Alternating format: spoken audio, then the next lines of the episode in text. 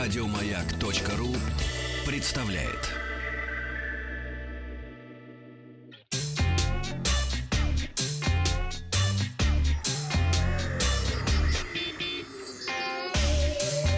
Страна транзистория. Доброе утро, здравствуйте. Доброе утро. Сегодня в выпуске HP продает кожаный ноутбук. Ого. В Дубае камера замеряет уровень счастья. Microsoft будет удалять неудачные обновления. Новые исследования насилия игры не связаны. Фанаты недовольны трейлером нового фильма про Doom, но отвечу на вопрос о маленьких ноутбуках. Компания HP сообщила о старте продаж в России ноутбука-трансформера с отделкой из кожи HP Spectre Folio. Ноутбук был представлен в прошлом году и сейчас добрался до российского рынка. Корпус HP Spectre Folio изготовлен из натуральной кожи, что, конечно, выглядит богато, но иногда складывается ощущение, что это даже не ноутбук, а планшет-трансформер в дорогом чехле. 13-дюймовый сенсорный дисплей, разрешение Full HD, процессор до Intel Core i7, аккумулятор, по словам производителя, обеспечивает 21 час автономной работы. Технология быстрой зарядки HP Fast Charge позволяет зарядить аккумулятор с 0 до 50% всего за 30 минут. Удобно. Клавиатура имеет подсветку, стилус идет в комплекте. Также трансформер имеет несколько режимов использования. Это ноутбук, планшет и презентационный экран. На российском рынке HP Spectre Folio будет продаваться в цвете бордо. HP Spectre Folio в конфигурации 8 гигабайтами оперативной и 256 гигабайтами на SSD и процессором Intel Core 5 8-го поколения предлагают за 160 тысяч рублей. В Дубае представили умные камеры, которые будут замерять уровень счастья посетителей центров обслуживания клиентов, управления по дорогам и транспорту Дубая. Эти центры выдают права на управление транспортными средствами и занимаются регистрацией автомобилей. Представив новую систему, в управлении отметили, что будут полагаться на высокоточные камеры с технологией искусственного интеллекта. Устройства подключаются по Wi-Fi или Bluetooth и способны снимать со скоростью 30 кадров в секунду с расстояния до 7 метров.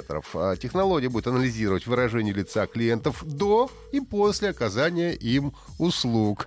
И в результате система в реальном времени будет оценивать уровень удовлетворенности клиентов и мгновенно оповещать сотрудников. И если индекс счастья, так называемый, окажется ниже определенного уровня, то тогда будут предприниматься необходимые действия для восстановления уровня удовлетворенности клиентов. Что это за действия, не сообщается. Компания Microsoft в специальном документе поддержки заявила, что теперь Windows 10 может автоматически удалять с компьютера неудачные обновления. Если апдейт системы прошел неудачно, исправить его никак не получается в течение нескольких раз, то система может удалить это обновление. Это может произойти, если оно оказалось несовместимым с персональным компьютером или за проблем в новом программном обеспечении. В случае удаления апдейта операционная система заблокирует автоматическое обновление на 30 дней. За это время компания постарается решить проблему и выпустить исправление. Правда, функция пока что доступна только участникам программы Windows Insiders, которые имеют доступ к еще не вышедшим версиям операционной системы. Возможно, что в будущем функция станет доступна для всех. Очередное исследование британских ученых подтвердило отсутствие связи между насилием подростков по отношению к друг другу и временем, которое они проводят за жестокими видеоиграми. В исследовании приняло участие более 1000 подростков в возрасте 14-15 лет, а также их родителей и опекуны. Подростков попросили оценить свое поведение после игр. Например, готовы ли они ударить человека при провокации. Родители и опекунов спрашивали о том, насколько часто появляется у детей такое поведение, как запугивание, агрессия, травля и тому подобное в отношении других детей. Исследователи полагали, что жестокие видеоигры непосредственно влияют на уровень агрессии детей, но им пришлось признать, что результаты опроса оказались противоположными, и никакой прямой связи между этими явлениями нет. И о жестоких играх как раз. Трейлер новой экранизации Doom вызвал у фанатов игры негодование. Количество негативных отзывов у него зашкаливает. Трейлер Doom Annihilation выполнен в стилистике 90-х и снят, мягко говоря, очень бюджетненько. Сюжет тоже не блещет разнообразием. Космические десантники, приняв сигнал бедствия с одного из спутников Марса, отправляются навстречу опасности. Но больше всего досталось главной героине, поскольку теперь суровый космодесантник оригинальный Doom превратился в женщину.